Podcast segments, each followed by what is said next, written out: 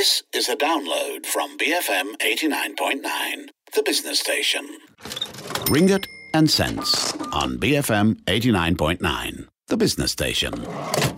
Good morning. You're tuned in to Ringgit and Cents, the show all about personal finance, and I'm Sim Wee Boon. Have you ever heard of the term the best things in life are free? Well, one thing's for sure, whoever said that did not have kids. Children are expensive.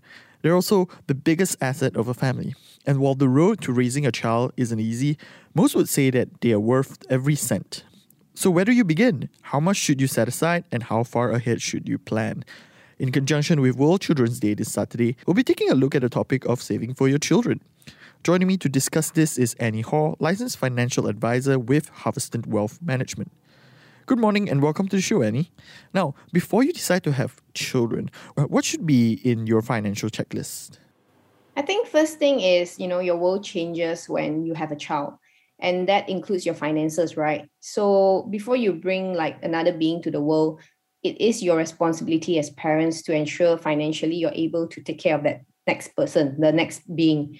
And when planning for a child, you need to ask yourself, how much should I save for before having a child? and you need to have two things one is the pre-baby pre-baby budget and the second is the post-delivery budget so what is a pre-baby budget? A pre-baby budget is things like which is mainly one-off expenses like your hospital delivery bills your confinement costs your herbs your supplement.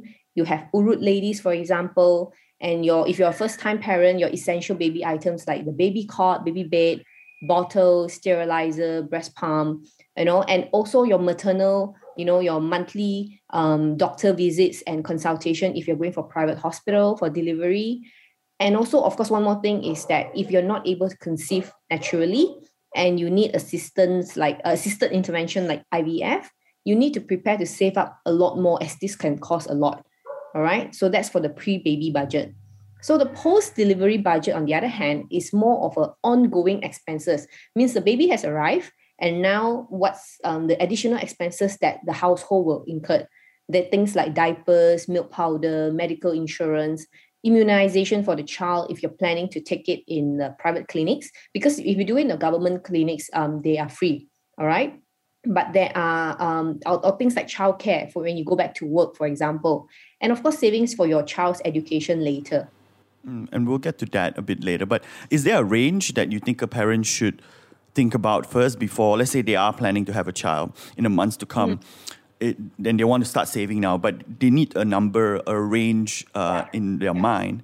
And, yeah. and should it just be putting it into a savings account, or is there any way to put it in and grow in the time that you are having the child? Okay the amount of money number one is depending because um depends on whether you are going to a private uh, hospital or a government hospital.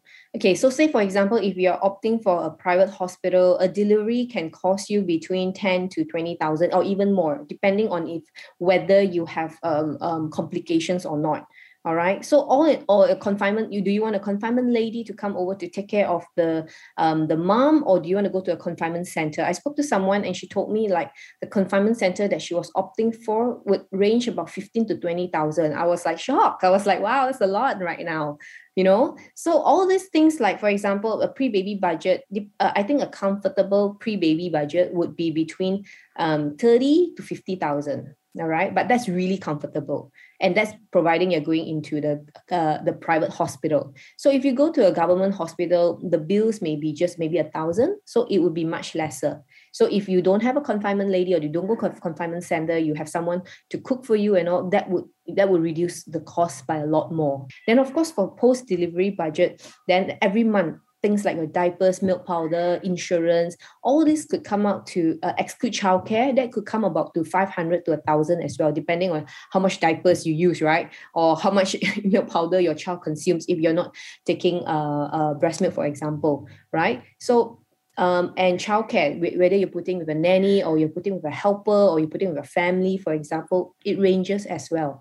So, but where to answer your next question is where should I put all this money? For example, the pre-baby budget if you are already looking at uh, having a child in the next nine months then some to be honest you can't really put uh, in any investment because you this inv- is investment there are risks okay so you need to put in somewhere that is very safe and secure things like maybe even just your fixed deposit or savings account because you already need to use that money in the short term.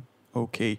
So, you know, life can spring surprises and sometimes you you might plan for next year or the year or so, but something might happen along the way. You might have emergency funds that have been put away for emergencies, not child emergencies. What are your thoughts on maybe perhaps shifting a bit of their emergency funds to this new chapter, just in case you have an unplanned uh, child on the way? Okay, I think before the emergency, when the emergency funds that you set up before you have a child, right?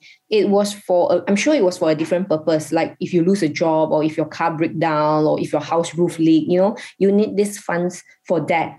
I don't suppose it was for having a baby. All right. So I would recommend to have a separate baby fund, like a separate family planning fund kind of thing. Right. So because what if you use up this amount to have the child and then touch wood lah, you know, you lose your income, for example. How are you and your newborn going to survive? You know, where are you going to find money to buy diapers and milk powder? You don't want that kind of financial stress when you're expecting.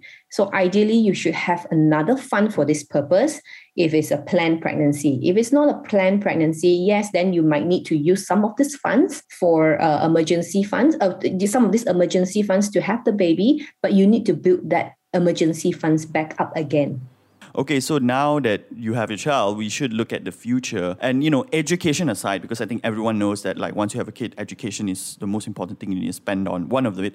But outside of education, what should a parent then begin to look, look into, to save, maybe to start consider investing for the child's um, growth? Okay, I think I noticed many parents' uh, first objective is when they have a child, right, is to speak to us to say let's let's create a college fund for the child. You know, as soon as the child is born. But I would say hang on because there are a few things that you need to take care of first. Um, I think that's about five. Number one is the emergency funds. All right, do you have the emergency fund, your family emergency funds? If you have used it or you do not have it, you need to start building that up first. Then number two, if you have not secured your insurance for your little one, your, your baby, then that's the next thing you should do. Because many insurance company now now has already covered the child while the child is in the while the baby is in the mother's womb all right? But if you did not like you know elect for that and then um, the child is born you should not delay any further and cover the child's medical um, insurance for example. Because the admission to hospital is really expensive. You know um, I, I know of uh, even my niece was previously admitted and it was one week of admission for viral viral infection was about 6000 ringgit. You know so all this can take away the child's college savings and education if you do not have that plan all right. Number three is that you need to anticipate about childcare. Okay. When your maternity leave is over, who is taking care of your child? All right. Because all this will add on to your existing um, household expenses.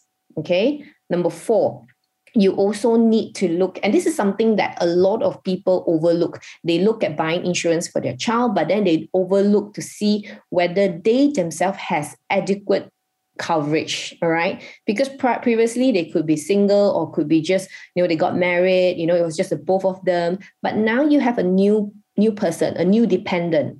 And this new pen- dependent you cannot leave the new dependent helpless right because should anything unforeseen circumstances happen all right you want to ensure that you leave monies behind for the child's maintenance for the child's education you know? Because even even even the even I tell people like even you start now with an education plan, that plan will not will not make a lot of money immediately.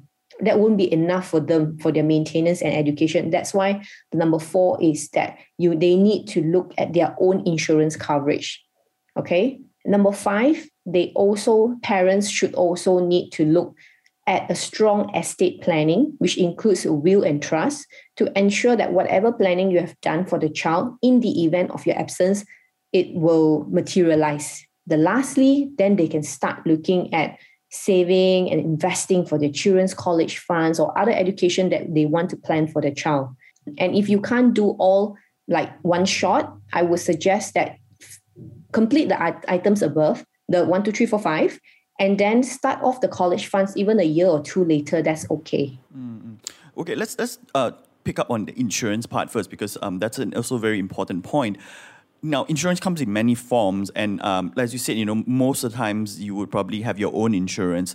So when you have a child does it make better sense to change that single plan to a family plan and include the child in? Or is it better to get a standalone insurance plan for your child?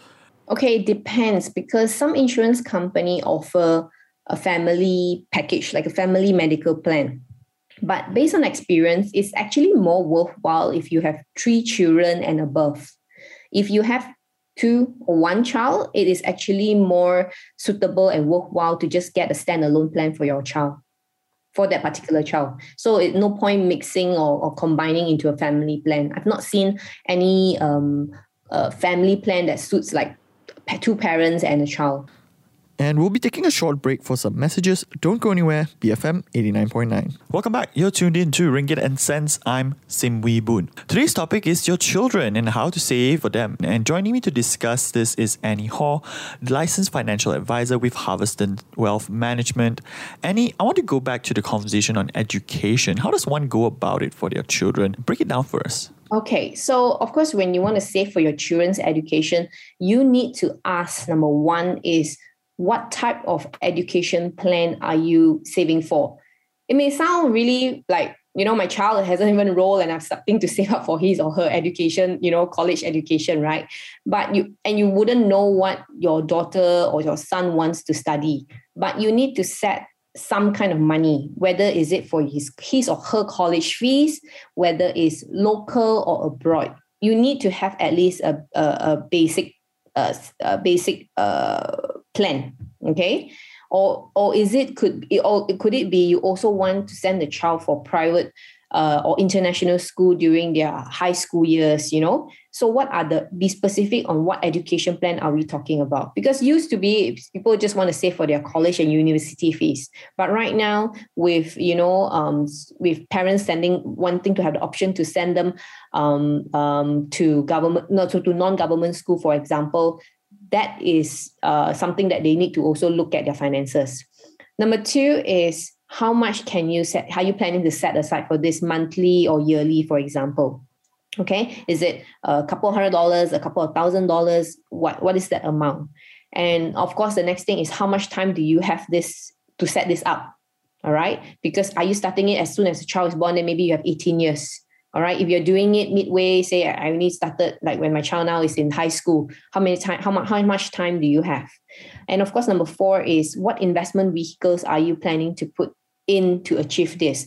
Are you planning to put in just you know, fixed deposit or SSPN or unit trust or stock market or property? What you need to or insurance schemes or whatever out there. So you need to ask yourself what. So these four questions. Mm, okay, but then let's say just basically with two the two things that you've outlined, you know, like let's say I have the means to start off when my child is just born. What's the best way to go about it then? And then uh, to follow up that, let's say I'm starting out halfway, maybe when my child is like 10, 11 years old, going into yeah. high school. How do how do then, you know, let's I mean break down the investment timeline. Okay, so for example, if let's say we're just looking at college fees in in the next 18 years all right. So you have 18 years to build up a college fee. Say then, of course, you ask yourself, oh, okay, it will be local, local, local college fees. Local college fees maybe say about uh, 300,000. Then we work backwards to say 300,000 um, over 18 years. And then, of course, the inflation, how much would that be in a year? So we do a calculation and we say that, okay, for example, you need to save, and just giving an example, like you need to save $500 an example, 500 ringgit a month for the next 18 years example all right, to achieve the particular goal. Then whether this five hundred dollars do we put it in uh, which which which investment vehicle?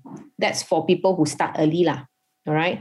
But if you are like, oh, I only have six years to grow my money for education, what are my options?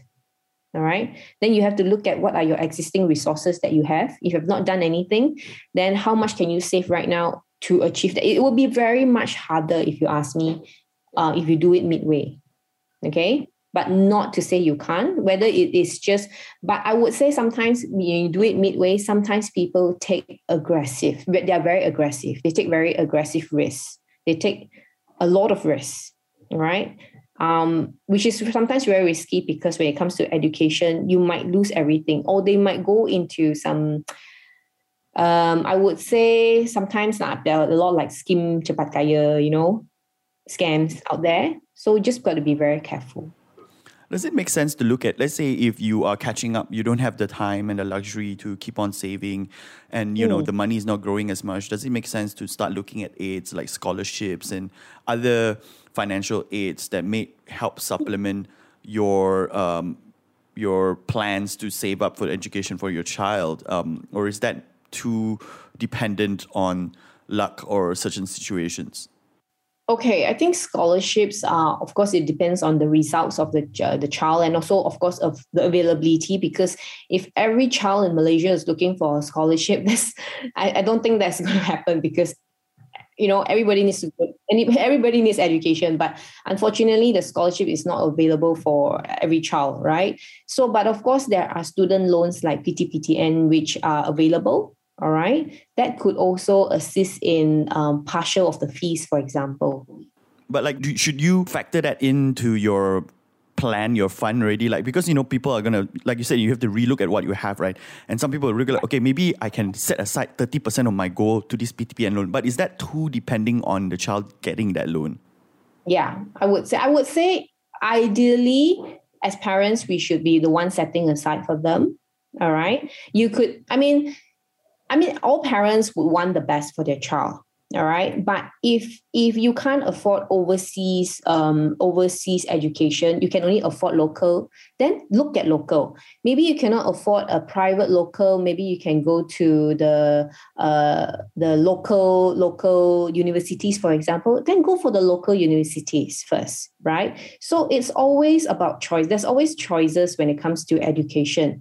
But never never um what I see with parents is, especially when it comes to let's this is when on this topic is, you know, when it comes to private and um, private and international schools these days, a lot of parents actually use up their credit, use their leverage on their credit card to pay for the school fees, knowing that they can't afford. That's scary because it means that you don't have the funds to actually send one child or even two children to that school why do you want to send the children to that school? You can always opt for the government school out there. All right. So, but why do you pay so much and maybe you know um, increase your household debt, increase your credit card debt, and end up your children don't even have money. You don't even have enough money to save for your children's college fees and university's fees for the matter. So this is something that it's not just about tertiary, whether you depend on your depend on scholarship or loans for that matter it is a common problem I see right now with um, um, people don't have enough and they're sending the, their children to good schools, to schools that unfortunately their finances cannot cope up with it.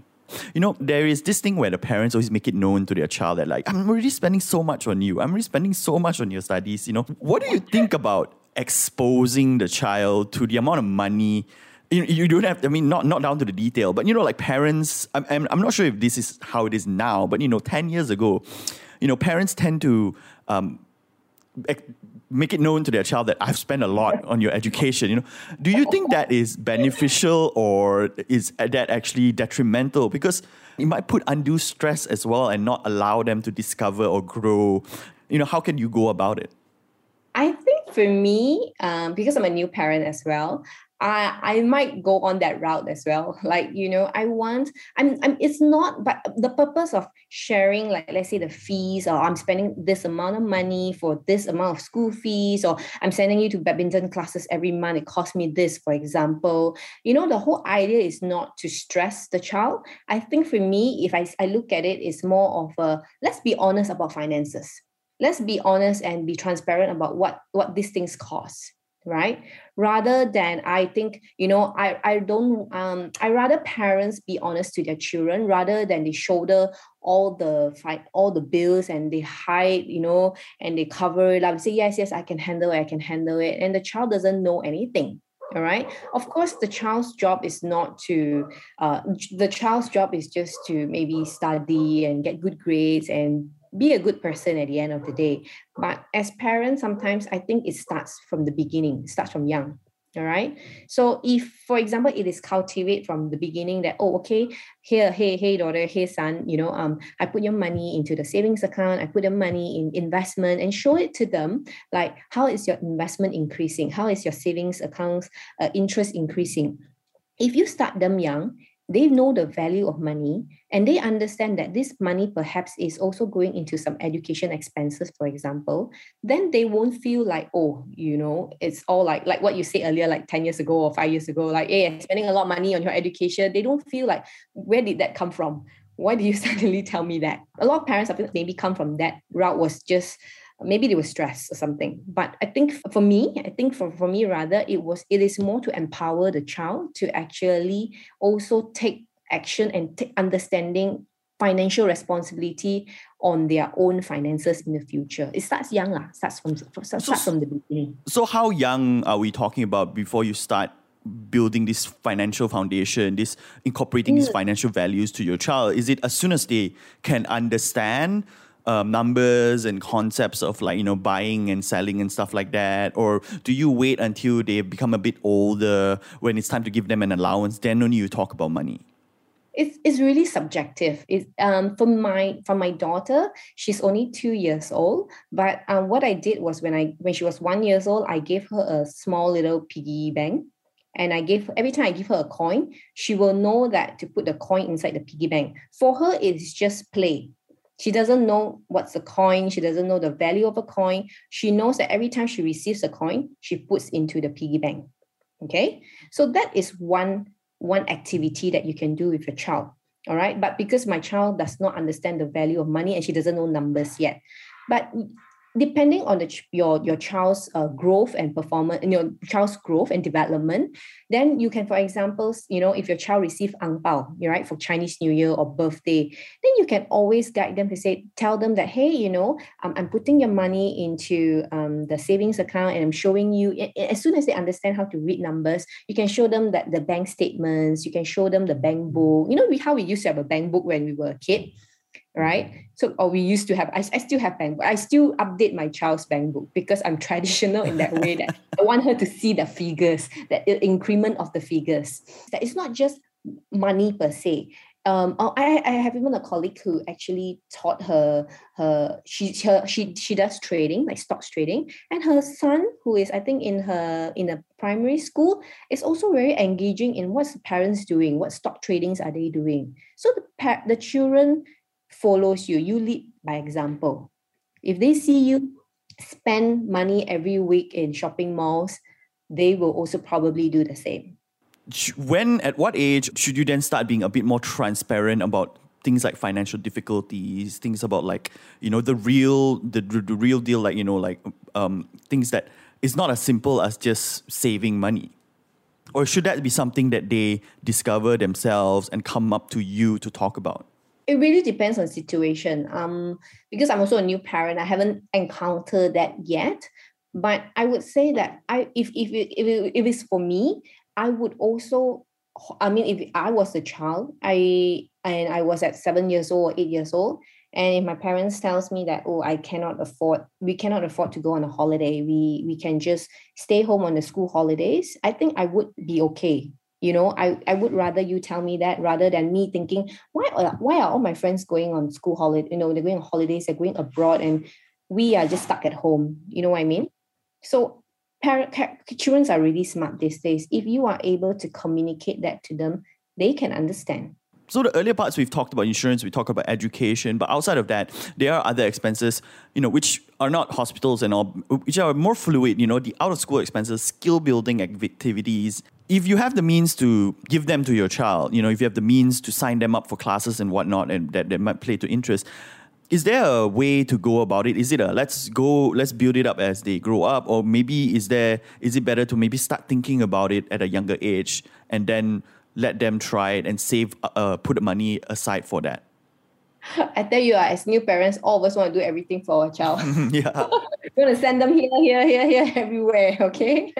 And and I think, of course, you know, um, signing up for upskilling classes or activities that, you know, uh, resonates with your child's interest, right, is really good. You should set, set aside a budget for this. But these things cost money, yeah. Every month there's activities, the X out of the school lessons, all this cost money. So if you only have um um budget for one then you just need to focus on one. And if your child is big enough let the child choose. Do you want to go for badminton or do you want to go for swimming classes? Because mama can only afford one this month or this year all right you can choose another class next year but this year you've got to maybe choose one class that you think you want for example. If you can do two you can do three by all means all right but poor child you know got so many activities to do right there's math, there's language classes, then later there's coding classes, you know. So there's a lot of classes out there right now. So um, pick and choose. Of course, if budget is is something that is very is of a concern, then you need to choose. And especially if, you have just one child, it's easy. If you have two or three children, you're talking about two times, three times more. All right. So maybe you cannot send, I guess, I cannot send send send three classes for per child anymore, right? Or of course, for like younger children right now, there are there are a lot of sensory classes. I don't know whether you heard of. There's a lot of you know go sensory social classes. You can also go for those classes, but if you cannot afford, then just DIY at home lah. Yep, yep. Mm. Okay. Um, um, what do you think are the common mistakes that parents usually make when investing in their child's future? Um. Okay. Number one, I think is they don't take enough risk. And if they have 18 years to build their child's education, putting money in savings account and discounting the inflation will not help grow your child's money lah. okay so they should parents should look at uh, investment vehicles to grow their child's money number two let's see um, they don't do the steps that i mentioned earlier such as the number one emergency funds for the household the baby insurance looking at the parents insurance the will writing you know they just focus on i want to create a college fund. So this is something that parents should avoid. They should look at the steps the baby steps first before looking at building up the college fund. Okay?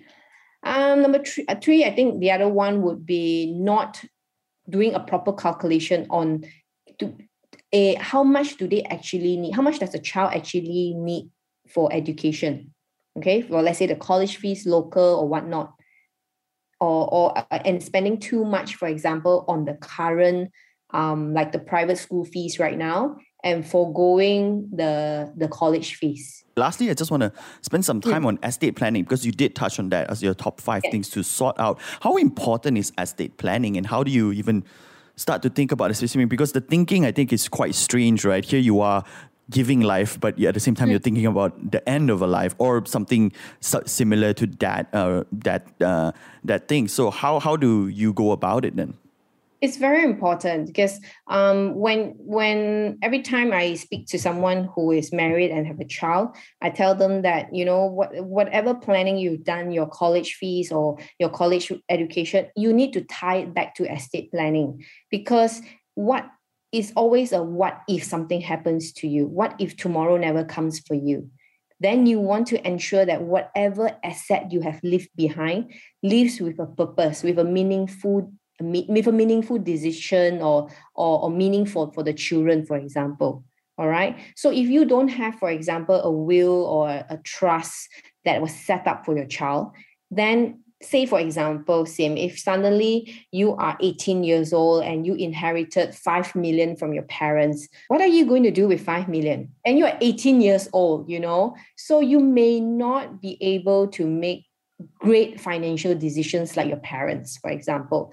And and and and you don't want to spoil your children that hey money comes easy i don't need to work for the rest of my life you know, I have 5 million left by my parents. You want to ensure that they get the money with and, and able to handle the money properly. All right. Or for that, that is for later stage. But what if uh, estate planning is not just about will writing, it's also about ensuring that you have left enough money behind for them to sustain their lifestyle, like sustain their maintenance, for example. If you have a guardian who's going to take care of your child, all right, and the guardian also have their own sets of financial problems. You want to give your child to the the the the, the your your guardian and then the guardian's like okay i'll take care of you but you need to make sure you leave money behind so that i can take care of your child because i already have my own set of financial issues right? So you don't want to um, uh, put another problem to another person right so estate planning is a is a big. It's not just about writing a will and giving your wishes away. And that's all the time we have for Ringgit and Cents. I've been talking to Annie Hall, a licensed financial ma- advisor with Harveston Wealth Management. Join us again next week for more discussions on personal finance. If you have any questions or suggestions, please feel free to send them to ringgit at bfm.my or WhatsApp us at 018 789 8899. We've got a 10 a.m. news bulletin coming up next, followed by Enterprise. I'm Sim Wee Boon, signing off for the morning run. BFM 89.9. Ringgit and Cents on BFM 89.9, the business station. Thank you for listening to this podcast. To find more great interviews, go to bfm.my or find us on iTunes. BFM 89.9, the business station.